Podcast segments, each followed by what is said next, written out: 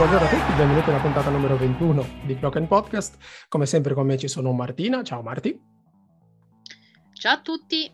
E Federico, ciao Fede. Ciao a tutti.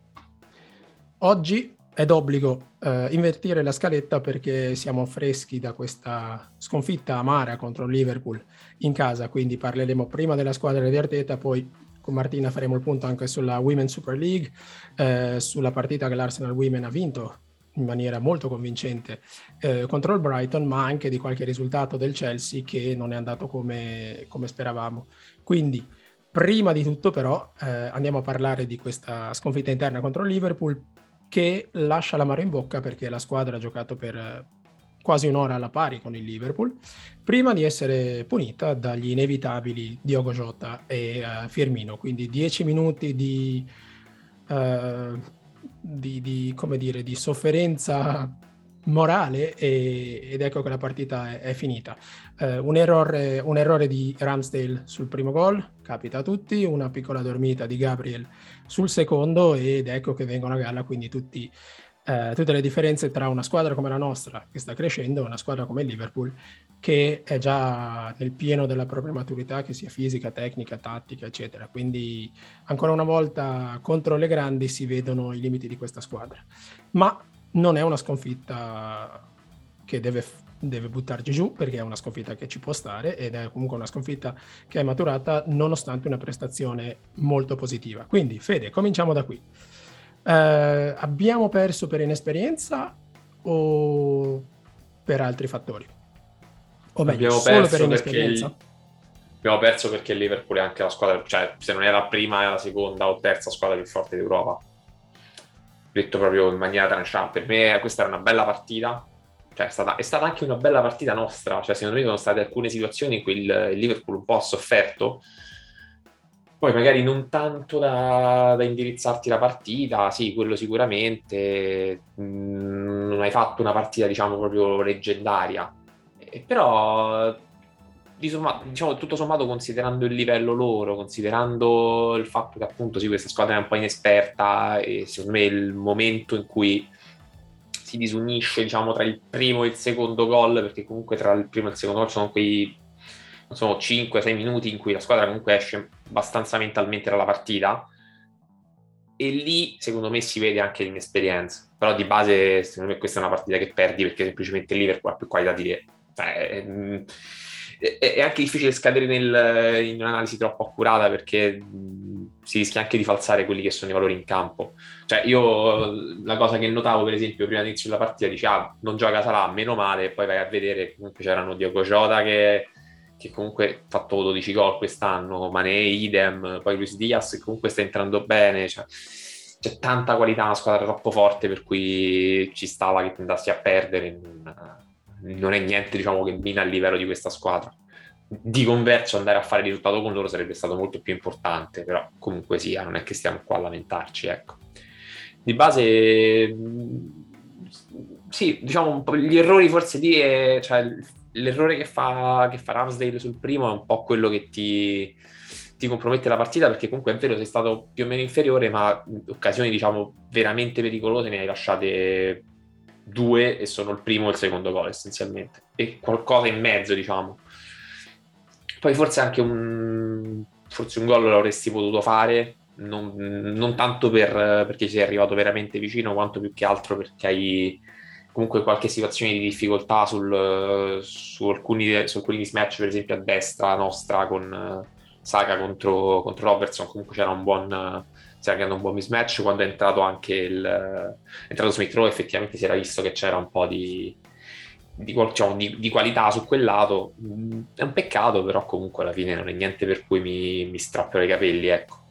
No è vero Stavo, ho provato a riflettere un po' su questa partita cercavo qualche spunto qualche, qualche spiegazione ma alla fine tornavo sempre allo stesso punto ovvero eh, noi abbiamo Saka fortissimo che comunque ha 20 anni abbiamo la Casette e abbiamo Martinelli, un altro giovane incredibilmente promettente, ma comunque ancora troppo giovane, e loro semplicemente hanno, hanno il parco attaccanti che hanno. Quindi eh, quando Tiago Alcantara ha sbagliato il retropassaggio, eh, la l'ha intercettato, eh, probabilmente avrebbe un altro attaccante avrebbe saltato Allison e depositato nella porta vuota, ma al di là di quello comunque riusci- è comunque riuscito a toccarla a Odegaard che non ha finalizzato e dall'altra parte, credo un paio di minuti dopo, prima, seconda vera azione della ripresa per il Liverpool e, e viene punito immediatamente. Quindi gira, possiamo girare intorno alla, a questa discussione anche tutta, anche tutta la sera, ma sostanzialmente loro hanno giocatori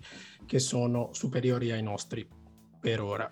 Sì, ma banalmente anche per dirti la palla che prende, che prende Alisson su, su Odegaard, cioè quella è una parata mm-hmm. fortunosa, ma quella è una parata che se qualcuno può farla è Alisson, non Ramsdale. Con tutto il bene per Ramsdale, che per me è il miglior portiere della stagione finora, eh? e, e diventando proprio a livello di Premier League, non, non nostro. Quindi eh, questo è, purtroppo mettevi in conto che andavi a giocare con City e con Liverpool e fai zero punti, andate e ritorno. E via, ci mettiamo l'anima in pace e si va avanti. No, come con il City, teniamoci la prestazione, è l'unica cosa che, sì, sì, l'unica cosa che conta perché ancora una frase fatta, ma se giochiamo così eh, diciamo che puoi vincere facilmente 28-30 partite di Premier League, più o meno agevolmente. Eh, Marti, vorrei, vorrei, vorrei, vedere con te un'altra cosa, un altro, un altro aspetto della partita, ovvero eh, l'impatto della panchina, perché eh, ancora prima che Diogo Jota segnasse, erano pronti sulla, a centrocampo eh, Mohamed Salah e Roberto Firmino. Poi Jota segna, esce comunque, eh, Michael Arteta si gira verso la partita, e, eh, verso la panchina e chiama eh, Emil Smith-Rowe, bravissimo, ottimo giocatore, eh, poi però chiama Nicola Pepe e Edin Nketiah, quindi anche qui si vede che questa squadra, e mi direi cosa ne pensi, Credo che tatticamente sia arrivata al massimo delle proprie possibilità e ora si tratta solo di avere giocatori migliori. Sì, io penso che all'Arsenal siano mancati uh, gli interpreti e non tanto in campo, quelli che sono partiti dall'inizio, ma quelli che dalla panchina possono entrare e fare la differenza. E, ed è una cosa dovremo, su cui dovremo lavorare in estate, ovviamente. E, ehm, però ecco, la, la, differenza sta qui. E, oltre al fatto che loro poi, eh, sia se schierano Jota, sia se schierano Salah, sia se schierano Firmino, arriva il pallone in aria, lo buttano dentro. Eh, se il pallone in aria lo buttiamo noi, magari la casetta non è su, mh, mm, nel punto giusto dell'aria per convertire in rete. E comunque teniamoci la prestazione. Eh, gli ingressi di Smith Rowe e, e Pepe mm, mi sono sembrati abbastanza buoni, cioè hanno fatto quello che, che potevano. Che ti ha invece continua a vederlo proprio troppo lontano da, da, quello che deve essere il livello della squadra. È chiaramente una soluzione, è un ripiego temporaneo, temporaneo. Certo. Sì, sì, ormai anche più che temporaneo, però eh, ancora una volta Arteta e Du si sono presi questo rischio quando hanno lasciato partire Aubameyang senza sostituirlo e quindi insomma bisogna fare con quello che si ha. Vedremo cosa farà, cosa farà il club in estate, è chiaro che bisogno di, c'è bisogno di un paio di puntelli per, il, per l'11 titolare, ma soprattutto c'è bisogno di rinforzare una rosa che ha nelle seconde linee un, un grosso limite. Esatto, esatto. E per quanto Smith Rowe che comunque è un potenziale titolare, e Pepe um, sono riusciti a dare una mano, non sono loro i giocatori adatti per, uh, per dare la svolta, ecco. Soprattutto Pepe che dipende dalla giornata. Se in giornata sì, magari azzecca il dribbling e trova anche la porta, se nella giornata classica ti fa qualche dribbling e, e poi il pallone finisce insieme al pallone a fondo campo. Però sai, una... Pepe secondo me è proprio il, il, tipo di giocatore che ti fa bene avere in panchina. Cioè, non, non deve essere un giocatore di riferimento della squadra, però è un ottimo panchinaro come, come, proprio, per, come proprio il suo modo di giocare. Cioè, comunque un giocatore più da campo aperto, da isolamento, da giocate più, più estemporanee che secondo me è una situazione in cui sei... Mm. Cioè, per dirti una partita come quella col Burley di, di inizio anno, in cui comunque non non riesce a sfondare uno come Pepe, magari là ti, ti è comodo perché ti può, ti può rompere diciamo, una linea difensiva da solo. Però è, vabbè, questo è chiaramente che è tutto sulla carta. Però è vero, Però... sul, sul, fatto che manchino, manchino ricambi sono d'accordo, quello sì. E quindi ho una domanda mm, secca per entrambi, Fede, se vuoi cominciare tu, ma ehm, dei giocatori, quindi tralasciamo l'11 titolare, tralasciamo anche volendo Smith Rowe, che è probabilmente il dodicesimo o, sarebbe il sesto uomo in una squadra di, di pallacanestro, ma dei panchinari di oggi, delle riserve di oggi, quanti meritano una conferma perché possono effettivamente rappresentare un'alternativa valida al, al titolare nel proprio ruolo? Ma guarda, mm, mi sono andato a riguardare la rosa. Per me sono i, i, difensori attuali di ricambio possono andare anche bene. Devo dire, ecco, Cedric alla fine non mi è dispiaciuto e sono due o tre partite che comunque è abbastanza positivo. Ma positivo, no, anzi devo dire, cioè, sta giocando bene, ma molto bene. Mm, con tutto che insomma il suo, il suo livello medio non è, più, non è proprio così alto, però può andarti bene. Per me Holding come ricambio va bene, Nuno Tavares va bene Logonga va bene, anche lì un po', un po' fatto crescere, poi per il resto Franchetia per esempio no, mm, io mi aspettavo qualcosa, cioè, mi sembra un giocatore che ha dei margini, però quei margini proprio non, non, non, si è visto un passo avanti netto, cioè sembra più uno che ti dice, che ti fa annusare il fatto che ha qualcosa in più, ma che poi non riesce a metterlo poi realmente in campo. Quindi secondo me, allora al di là del fatto che poi si cambierà il centravanti titolare o no, in ogni caso, se si prende un titolare, la Gazette può andare bene come riserva se vuole rinnovare. Se non si prende il. Se, se si prende il titolare la Gazette va via, è chiaro che devi prendere due centravanti e devi prendere uno di ricambio che sia presentabile. Cioè, presentabile a un livello medio-alto. Poi non deve essere per forza un giocatore di altissimo livello come poteva essere appunto la Gazette prima, quando comunque faceva da comprimario però deve essere un giocatore che, sia, che in una partita del genere non sembra veramente un, uno appena uscito dai giovanili, ecco.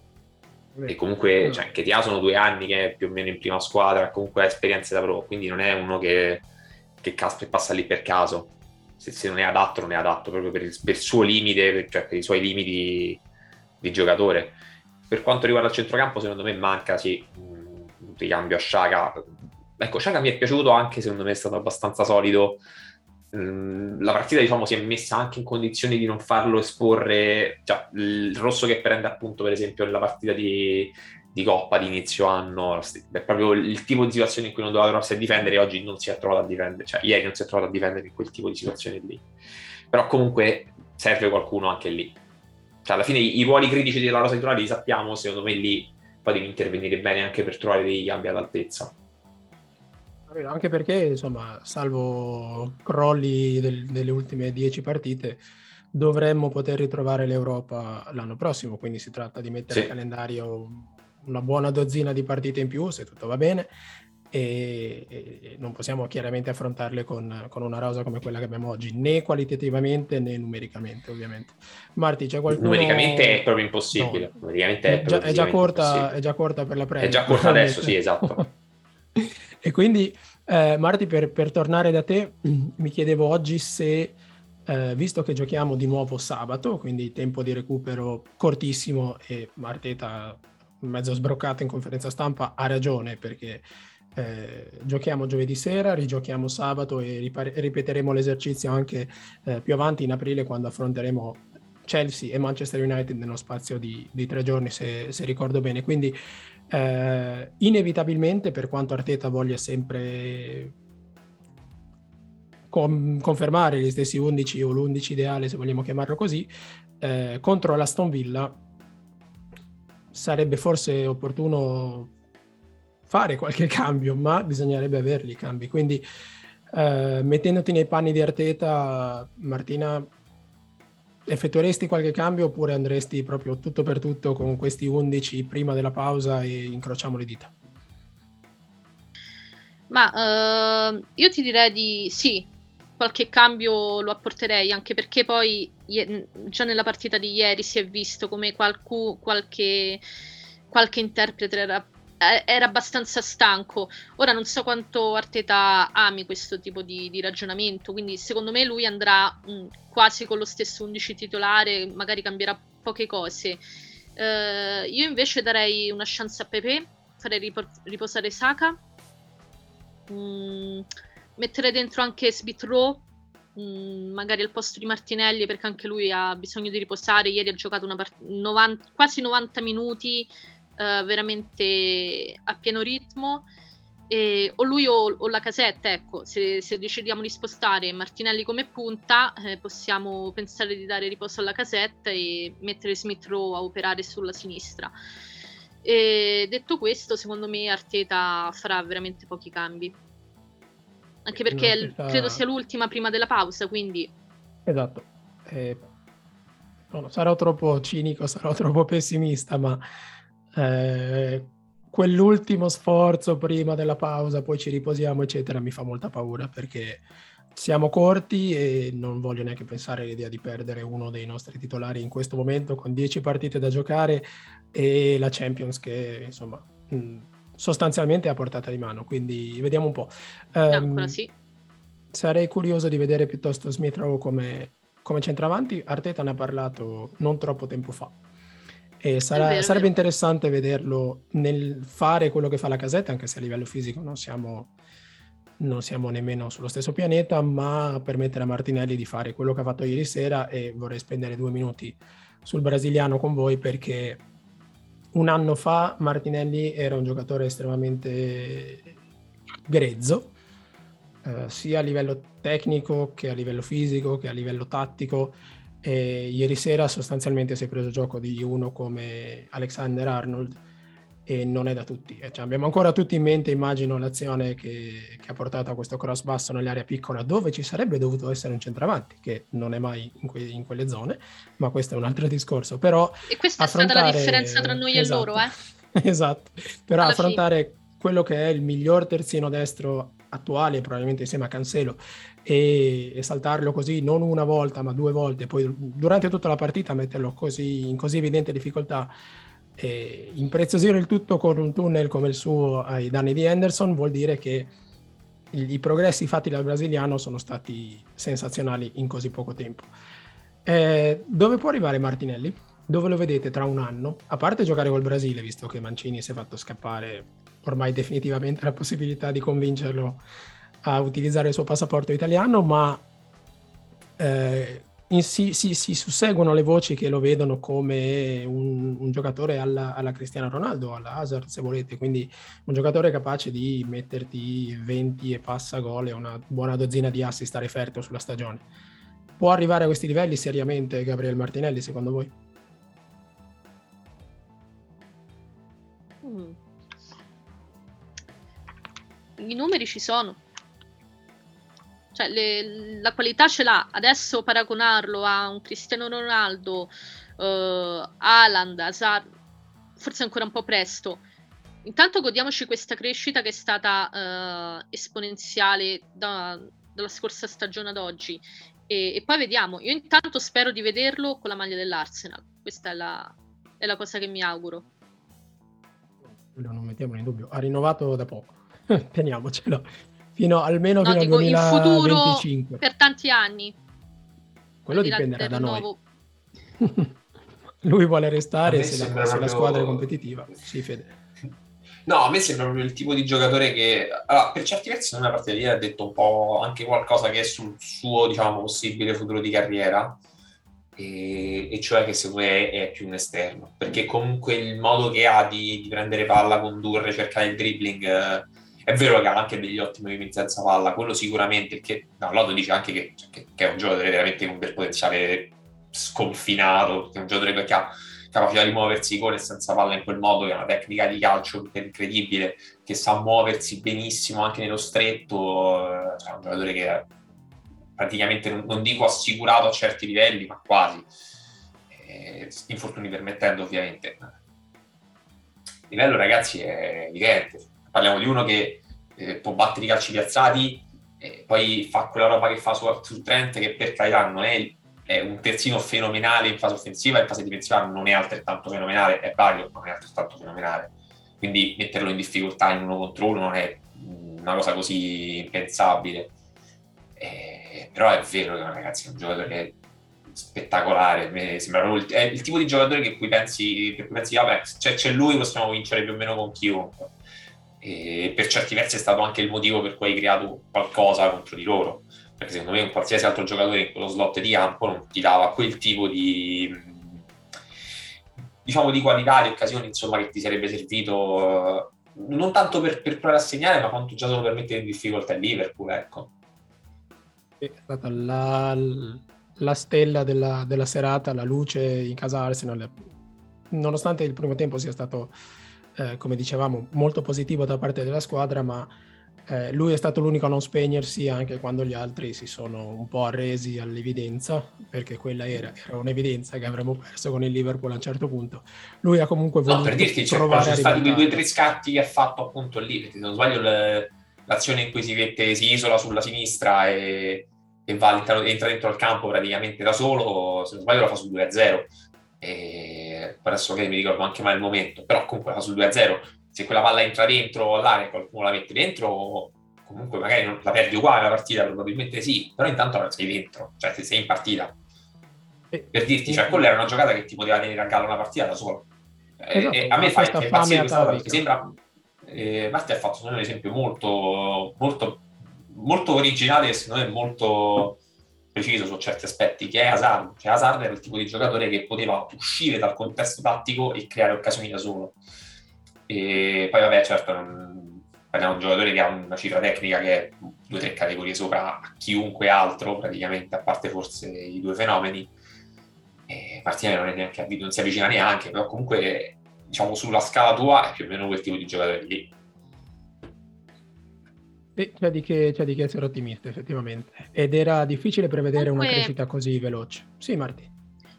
Comunque, cioè, eh, adesso sentendo Federico mi è tornato in mente, è vero, Martinelli è stato l'unico che nonostante il doppio svantaggio ha continuato a giocare e questo dice tanto anche sulla mentalità del, del giocatore. E non molla, Quindi, non molla mai. Esatto, e, e magari se eh, riesce a metterla in aria e arriva qualcuno che la butta dentro, io non dico che la partita la riapri sicuro, eh, però i minuti finali te li giochi e anche, no, anche perché comunque, cioè magari il Liverpool comunque in quella situazione anche mentalmente poteva accusarla un po' come accusarla, cioè, per modo di dire, insomma, sì. però. Sicuramente gli davi una difficoltà in più. Poi, appunto, secondo me cioè, sono tutti segnali buoni che ti dicono che tu magari una cosa, un, un, se fa un altro scatto di qualità questa rosa, eh, sei a quelli, non dico che sei a livello del Liverpool, ma sei a livello di poter mettere in difficoltà sistematicamente il Liverpool. Sì, esatto. Poi, mm-hmm Martinelli ha questa cosa, ha questa appunto mentalità e questa voglia che eh, in attacco almeno io ricordo solo in Alexis Sanchez, quella stessa determinazione e quella capacità di in un modo o nell'altro, magari non in maniera pulita, magari non in maniera coreografica o chissà, di trovare la giocata che all'improvviso ti spezza, ti spezza una partita, ti spezza le dinamiche di una partita. Quindi è una crescita che forse qualcuno aveva previsto. Io sicuramente non così veloce. Non così veloce. Probabilmente su... No, neanche io, ma, questo se, se, se, ci pensate adesso c'è, c'è stato quest'anno di mezzo in cui è stato parecchio fuori e tutto, ma se vi ricordate come è stato il primo anno era già un giocatore che incideva magari in misura un po' minore di adesso perché lo faceva a livelli un po' più bassi, cioè magari con le squadre minori, ok, benissimo, però comunque lo faceva. Lo Quindi faceva in termini di gol, sì, però in termini di possesso, conduzione, dribbling, sicurezza col pallone tra i piedi mi sembra cresciuto in maniera incredibile. Prima giocava molto sulla sua esplosività e sul suo istinto. Da un anno a questa parte è un giocatore che quando prende palla la tiene e toglierla diventa, diventa molto molto difficile, quindi credo che sia Arteta che il suo staff abbiano fatto un lavoro incredibile per, per migliorare un po' il, diciamo, il gioco di base di Martinelli perché le qualità erano, erano evidenti. Quindi um, chiudiamo la parentesi Martinelli sperando di parlarne ancora molto molto spesso e uh, parliamo invece della partita che verrà perché torniamo subito in campo. In genere è un buon segno, ma visto lo sforzo che sia fisico o mentale della squadra contro il Liverpool, non so cosa ne pensate voi, io sono un po' preoccupato perché, perché andare, andare a giocare con l'Aston Villa in trasferta adesso mi, mi preoccupano un poco. L'Aston Villa è una squadra che si è ritrovata. Contro di loro all'andata era un po' cominciata questa nostra seconda fase con Arteta, se volete, e l'Aston Villa adesso è una squadra completamente diversa. Vuoi perché Gerrard ha portato qualche cambiamento tattico, vuoi perché dal mercato sono arrivati elementi che, che stanno incidendo, magari anche più del previsto, e mi riferisco ovviamente a Coutinho, ma è una Aston Villa che mi preoccupa parecchio. Come Fede, come, tu come ti senti in vista della trasferta di Birmingham? Io non riesco bene a capire questa squadra perché ha dei picchi di qualità clamorosi, vabbè, appunto, detto Coutinho è un giocatore di una qualità incredibile, ma eh, giocatori forti ne ha, non, non, voglio dire ovunque, poco ci manca, perché comunque è una coppia di esterni che è fortissima, perché Digne e Cash è un'ottima coppia di, di esterni per una squadra di metà classifica. E, vabbè, sono giocatori un po' di riferimento, vabbè, Martinez, che vabbè, secondo me è uno dei migliori portieri attualmente in circolazione.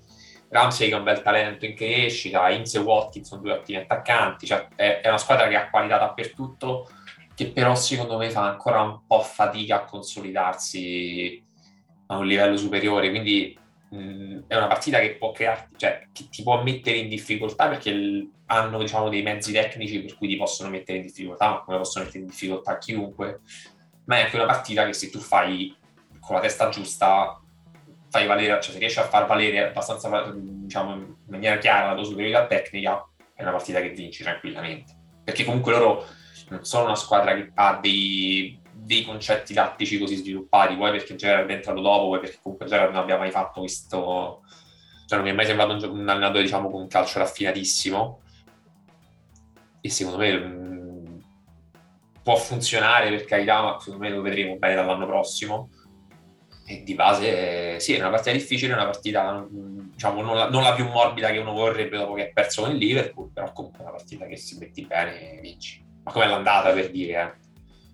Anche se l'andata se non sbaglio c'era ancora Smith, quindi è un po' diversa la situazione. È uno dei tanti manager che abbiamo contribuito a far saltare durante, durante la stagione. Prima di addentrarci però in un'analisi un po, più, un po' più tattica della cosa, restiamo un po' sulle sensazioni. Marti, sei, sei d'accordo con Fede? Sei tranquilla relativamente parlando? Eh, preoccupata? Come, come, la senti questa, questa trasferta? No, io sono relativamente tranquilla. Ehm, più che della Aston Villa, magari mi preoccupa la stanchezza di alcuni dei nostri. Però penso anche che la sconfitta con il Liverpool, per come è arrivata, eh, possa anche mh, mm, dar vita a una voglia di reagire subito, no? E in questo senso, dopo una sconfitta del genere, magari riscendere in campo a poche ore di distanza non è poi un male. Quindi sì, mi sento, mi sento abbastanza tranquilla. Abbiamo parlato di emozioni, ora invece parliamo un po' di tattica di questa Aston Villa perché eh, attraversa un momento di forma altalenante, è la, è la, tipica squadra media che ha risultati nella media, prestazioni nella media, eh, quindi poco interessante a livello tattico se non fosse che eh, a centrocampo hanno trovato una formula molto interessante che prevede eh, Douglas Luiz vertice basso, Douglas Luiz che per un certo periodo di tempo, non so se sia ancora, è stato un obiettivo di mercato dell'Arsenal, anche se ora vedendo come gioca Thomas in quella posizione non so se il brasiliano possa veramente essere un'alternativa, a meno che non si voglia veramente costruire una rosa molto, molto competitiva. Um, e poi davanti al, al brasiliano ci sono Jacob Ramsey, una delle sorprese della stagione, un, giovanissimo centrocampista molto molto interessante, mm, l'inesauribile McGinn e poi dietro gli attaccanti in questa sorta di, di diamante di centrocampo c'è il redivivo Coutinho, ripescato dalle, dalle cantine del Barcellona e rigenerato in maniera impressionante da Steven Gerrard. Quindi eh, Fede, parlando di questo centrocampo, quali potrebbero essere i rischi per il nostro, per la nostra linea mediana, eh, che per quanto possa trasformarsi in una sorta di, di diamante quando la casetta si abbassa, eh, potrebbe trovarsi in, in difficoltà contro, contro, lo schieramento dei Villains. È interessante perché comunque loro hanno, hanno Douglas Lewis che è un discreto, cioè una discreta diga davanti alla difesa, è molto solido, senza palla, poi col pallone è molto più essenziale, molto verticale, non, ha, cioè non è un palleggiatore proprio raffinatissimo. Eh, però è interessante perché è un giocatore che trova molto velocemente la verticalità, un giocatore che il pallone lo porta relativamente poco e soprattutto poi intorno a sé ha comunque dei giocatori anche più di, di qualità, ma soprattutto di dinamismo di inserimento. Cioè, McGinn analizzava la classica come un'incursore molto, anche molto divertente da vedere, ma comunque quello è. E Ramsey, secondo me, è su quella falsa riga, anche se è una versione magari un po' più, un po più elegante. Quindi è particolare perché comunque ti, ti possono mettere in inferiorità numerica in quel reparto, anche se in realtà secondo me è un po' da valutare bene come faranno il... perché hanno fatto le ultime due con questa specie di attacco diciamo che è un 1-2 che poi diventa un 2-1 quindi con due punte che sono Watkins e Inks con Cutigno dietro anche se poi per esempio Inks viene incontro e quindi Watkins fa, diventa quasi il centravanti unico. Però Watkins per esempio può giocare anche un po' più largo quindi a quel punto può diventare una specie di 4-3-3 più, più tradizionale. Qualche volta non gioca Inks ma gioca Watkins eh, per, diciamo le soluzioni offensive sono diverse. Il centrocampo alla fine resta sempre più o meno quello perché è abbastanza dinamico è abbastanza efficace in quello che deve fare.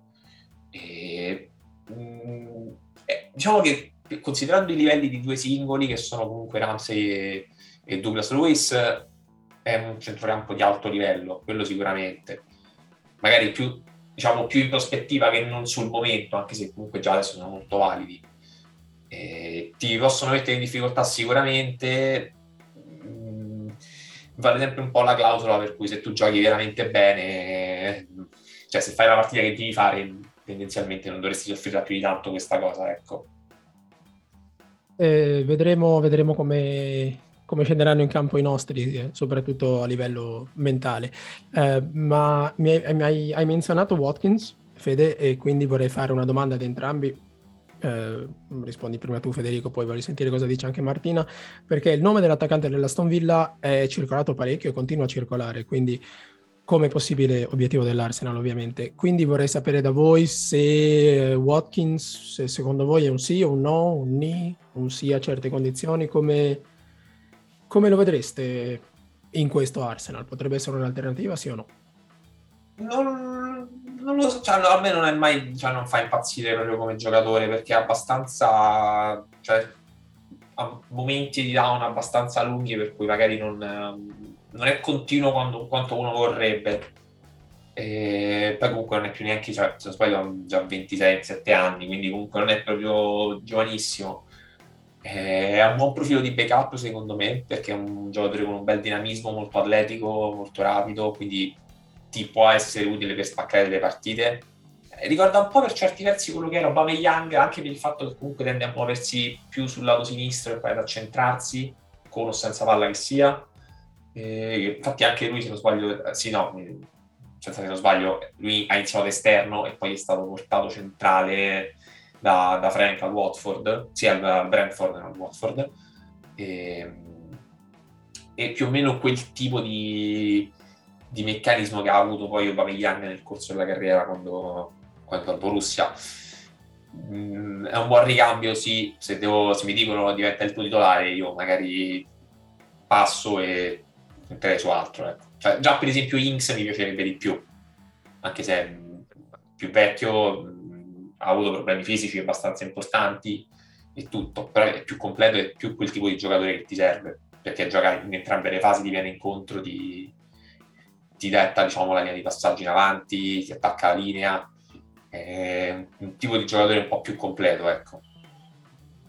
Marti, cosa, tu come lo vedi? Come ti sembra Ma... questo Watkins? Anch'io sono, sono, abbastanza d'accordo con Federico, è un profilo interessante, però non lo vedo come l'attaccante titolare dell'Arsenal.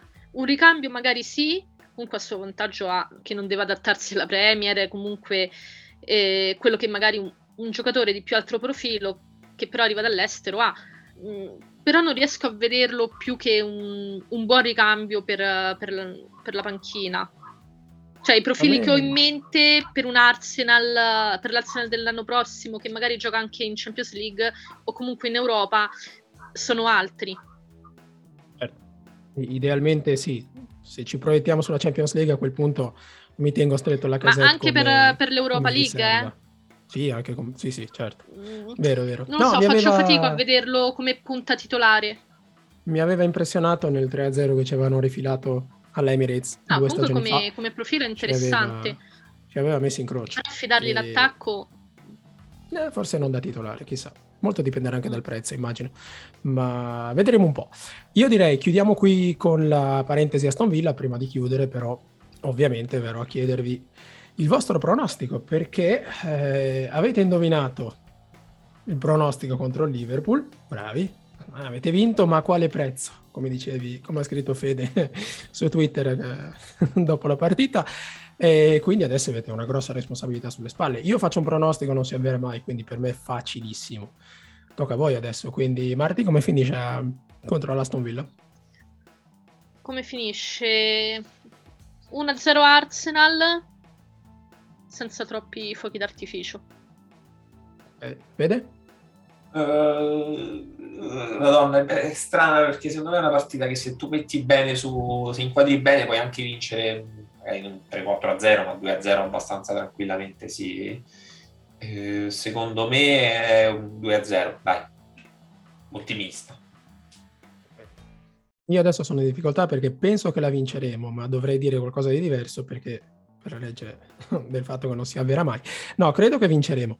E credo che però subiremo gol, quindi direi più 2 a 1 che 2 a 0 per noi. Vedremo un po', vedremo un po'. Eh, chiudiamo la parentesi Arsenal maschile. Eh, aspettiamo sabato per vedere come reagirà questa squadra.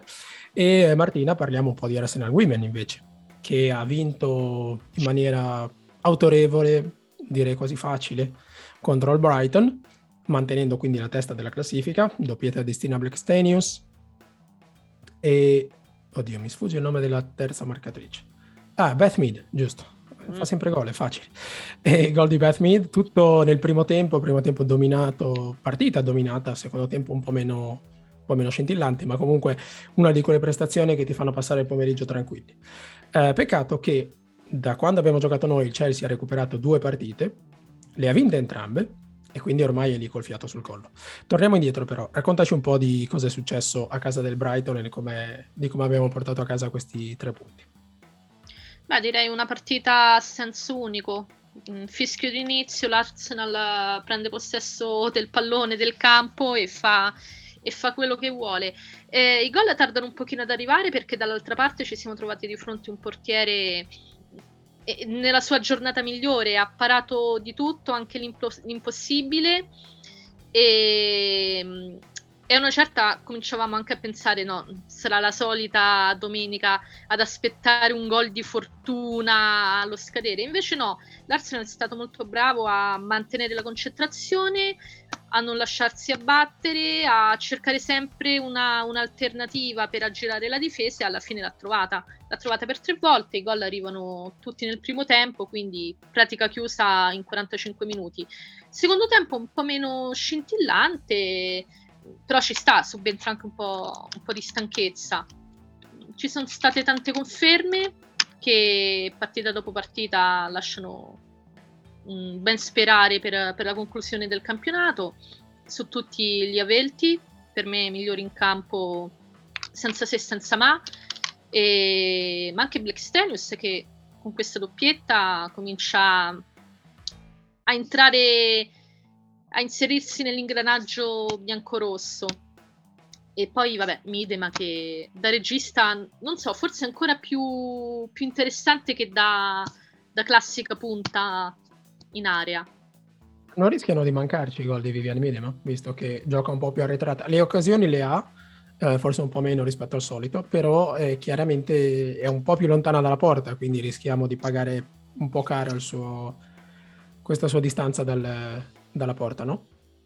Allora, ni, nel senso magari eh, dipende pure dal tipo di partita che vai ad affrontare. Eh, è vero che gioca un po' più distante dalla porta, però quando vuole prende e si tuffa in aria. Quindi, diciamo, fa un po' quello che le pare. Nel momento in cui capisce che c'è un corridoio e può prendersi un, un, un posto in aria per magari colpire di testa o comunque ricevere il pallone, lei è abbastanza intelligente di, di farsi trovare al posto giusto. Quindi, ni, mm, magari in partite come quella contro il Brighton puoi stare tranquillo a lasciarla un po' più indietro e magari contro il Chelsea potresti o comunque squadre di, di più alta classifica potresti pensare di schierarla al fianco di Black Stenius anche perché giocatrici con, con il piede educato e con un'ottima visione di gioco ne abbiamo tanti in squadra. Però no mm, per ora mm, mi piace che, che operi in quella parte di campo. È una, e contro il Brighton poi Vai, no, ma poi contro il Brighton lei l'ha trovata, cioè ha anche calciato in porta, eh. È stata sfortunata che mh, davanti si è trovata una paratutto, però le sue occasioni le ha avute. Le ha mancato solo il gol, infatti. No, no, la prestazione è indubbiamente positiva. Eh, su quello, le prestazioni, non solo quella contro il Brighton, ovviamente. Mm-hmm. Um, dicevi di Lia Velti, che ormai è, è la mia giocatrice preferita sarà perché quando giocavo ai miei infimi livelli ero un centrocampista, quindi ho un occhio di riguardo per i centrocampisti, ma eh, mi piace vedere qualcuno che sia così a proprio agio col pallone, senza il pallone, che sappia in anticipo tutto quello che sta per succedere in campo. È una caratteristica che mi, mi fa impazzire e lei lo sa, eh, sa fare tutto questo. Um, una cosa diversa che ha fatto dal solito Martina è che ha giocato in una posizione un po' più decentrata e qui mi ha fatto pensare alla sua, al suo connazionale Granit Xhaka perché era lei ad abbassarsi eh, nella zona che abitualmente è quella di Steph Catley o Katie McCabe, quindi la posizione di terzino per andare a prendersi il pallone e far partire la manovra da lì. Quindi una cosa interessante sulla quale si è soffermato anche Heidwall eh, dopo la partita eh, spiegando tutto un processo di, di, pressing avversario, di come evitarlo, eluderlo, eccetera. Eh, fatto sta che la Svizzera da lì, occupando quella posizione, ha permesso a Steph Catley di fare quasi l'attaccante e quindi di lasciare più libertà a chi giocava con lei, ovvero Kathleen Ford, eh, altra giocatrice che sta, sta, attraversando un momento sensazionale. Credi sì. che Kathleen Ford possa davvero insidiare, eh, o meglio, mettiamola così, possa essere o diventare una titolare inamovibile in questa squadra, oppure eh, Katie McCabe e eh, Beth Mead hanno i loro ruoli da esterno di sinistra e di destra ormai assicurati?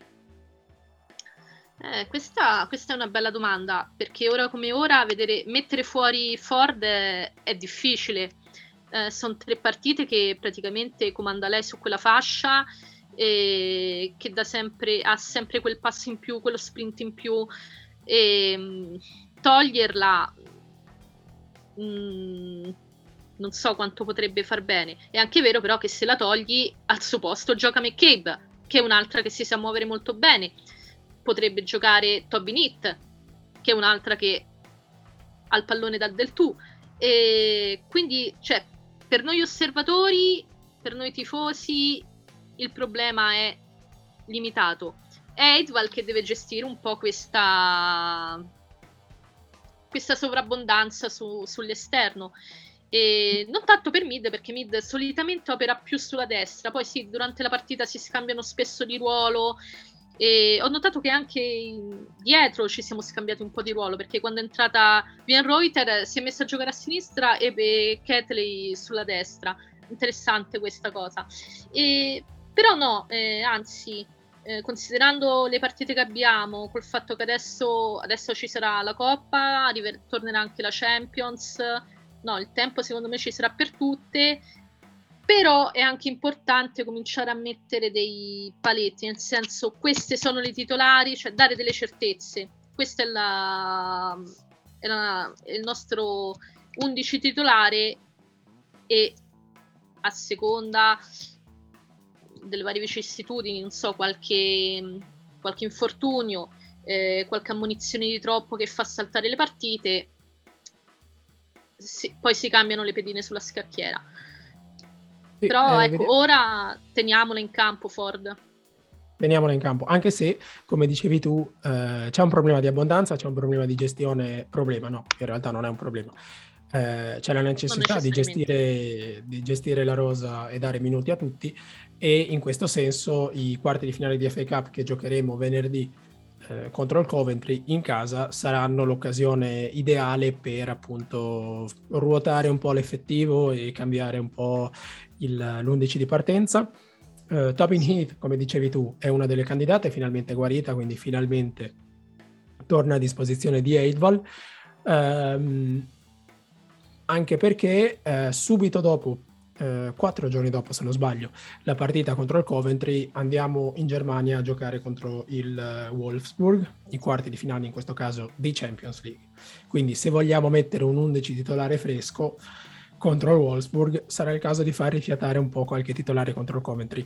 Eh, prima di parlare del Coventry, però, eh, un secondo sulla, sulla, Champions League. Secondo te, dato il palcoscenico, dato il fatto che sono comunque i quarti di finale di Champions League e dato il fatto che il Wolfsburg è una, una, una grande squadra, pensi che Jonas Eidval voglia comunque continuare con Vivian Miedema e Stina Blackstenius titolari contemporaneamente oppure sarà un po' avrà un approccio più più da conservatore, un po' più prudente. Mm, io non so quanto un approccio più prudente possa giovare, anche perché se sei una squadra abituata a giocare soprattutto in attacco, votata all'attacco, eh, nel momento in cui provi a chiuderti dietro non, non è detto che funzioni. Mm, un po' perché non è una tua indole, eh, un po' perché come cons- eh, mostrare un po' il fianco. Io credo che lui debba continuare con, uh, con la tattica che ha usato fino adesso, quindi magari lasciare Midema come regista e Blackstenius come punta e comunque sì, mettere in campo fondamentalmente quella che è la squadra titolare. E il Coventry secondo me arriva al momento giusto per far rifiatare qualcuno e per dar minutaggio a qualcun altro, che magari nella partita di Champions potrebbe essere una chiave in più a partita in corso. Certo. Oh, tra l'altro sì, ho detto che giochiamo in Germania l'andata, ma in realtà l'andata la giochiamo all'Emirates eh, e poi il ritorno lo, giochiamo in trasferta. Um, subito dopo la partita col Wolfsburg in casa c'è anche il derby in casa, in quello che sarà, toccando ferro, l'ultimo grande scontro della stagione eh, in campionato, quindi altra partita di un'importanza, di un'importanza capitale, due partite che si giocano nello spazio di sei giorni, fortunatamente entrambe in casa, quindi non ci sono trasferte da, da prendere in conto. Um, c'è secondo te un rischio, Martina, che la partita contro il Coventry, che è comunque un quarto di finale di FA Cup, venga presa sotto gamba, consciamente o inconsciamente dalla squadra? Mm, no, no, non credo, anche perché abbiamo attraversato un periodo abbastanza duro tra dicembre e gennaio che, che ha segnato molto. Quindi credo che la squadra abbia capito che non si può permettere di Uh, prendere sotto gamba nessuna partita, sia contro il Coventry, sia contro uh, il Chelsea, sia contro, uh, non so, il, non dico l'Everton perché l'Everton non, non è neanche più una, una, squadra di vertice, o comunque contro, contro Manchester United. No, eh, anzi, mm, un quarto di finale, quindi lo prendi come un quarto di finale e schieri la formazione migliore possibile che non necessariamente ti richiede tutte e 11 le titolari in campo e non, non mi preoccupa tanto. Mm, sì, è vero, poi sono tutte partite ravvicinate, ma che giochiamo tutte in casa, quindi neanche dire ci sono spostamenti, eh, stanchezza. Bisogna prendere con serietà ogni partita, perché poi ogni partita presenta le sue criticità. No, è bene, è bene fidarsi, dobbiamo fidarci di questa squadra. Alla fine abbiamo passato un brutto momento, Eidwell ha saputo un po' reinventarsi come mi è capitato di scrivere per, per Gunnerstown, perché in realtà faccio concorrenza a Martina. Martina è la nostra esperta su, sul sito, poi io scrivo di Arsenal Women su Gunnerstown, quindi eh, ho, ho, sottolineato come Eidwell sia stato in grado di eh, rimettersi un po' in gioco e non è, e non è da tutti, quindi sembra che questa brutta parentesi sia, sia alle spalle Mm, mi, è capitato di avere, mi è capitato di avere questo brutto pensiero per la testa um, perché dovessimo perdere il campionato, quindi se il Chelsea dovesse vincere tutte le partite che deve giocare, purtroppo non, non dipenderà da noi, ma se dovesse succedere noi avremmo perso il, il titolo perché abbiamo perso a casa del Birmingham ultimo in classifica. Quindi una cosa imperdonabile, ma non, non, pensiamoci ora, c'è ancora tempo, ci sono un sacco di partite, quindi non pensiamoci. Um, Martina, in chiusura, um, dovessi nominare le giocatrici che secondo te saranno tenute a riposo contro il Coventry City, chi, chi nomineresti? Ah, ti nominerei intanto Minema, anzi magari Edwal può approfittarne per mettere in campo un attacco un po' diverso da quello che siamo abituati a vedere, con una Ford centrale e Hit e magari Mid o Paris che si muovono alle spalle. Mm, penso darà un po' di riposo anche a Maritz, che credo le abbia giocate quasi tutte, salvo poche. E mm, in primis loro, magari vediamo, vedremo Jordan Knobs titolare, chi lo sa, e per far riposare Little, Velti, non lo so, comunque diversi cambi ci saranno. Vedremo. Soprattutto spero davanti, di vedere... vedo. Sì, esatto, spero, per quello spero di vedere Mana Iwabuchi titolare perché anche, anche un quando po' gioca lei... sparita dai radar. Esatto, quando gioca lei ci sono almeno due o tre tunnel che volano durante la partita, è sempre bello. Quindi speriamo bene. Eh, a voi che ci ascoltate dico non perdetevi l'anteprima di Martina nella quale ci racconterà un po' cosa possiamo aspettarci dal Coventry City, eh, avversario da non sottovalutare perché le semifinali di FA Cup sono ad un passo, siamo sempre, la squadra femminile è sempre alla ricerca della Coppa numero 15 che permetterebbe di superare la squadra maschile, quindi una competizione interna eh, che fa sempre piacere e quindi direi che siamo ai saluti. Eh, ti ringrazio Marti, grazie mille. Grazie a voi. Un saluto anche a Fede, ciao Fede, grazie. Ciao a tutti, grazie a voi. E ovviamente un saluto e un ringraziamento a voi che ci ascoltate. Come sempre, eh, abbonatevi sul vostro serviz- servizio di streaming preferito in modo da non perdervi nemmeno, nemmeno una, un episodio dei nostri. Lasciateci valutazione, parlatene con i vicini, col, col salumiere, col, col, col, panettiere, con chi volete. Eh, fateci un po' di pubblicità. Quindi grazie ancora a tutti voi e appuntamento alla settimana prossima.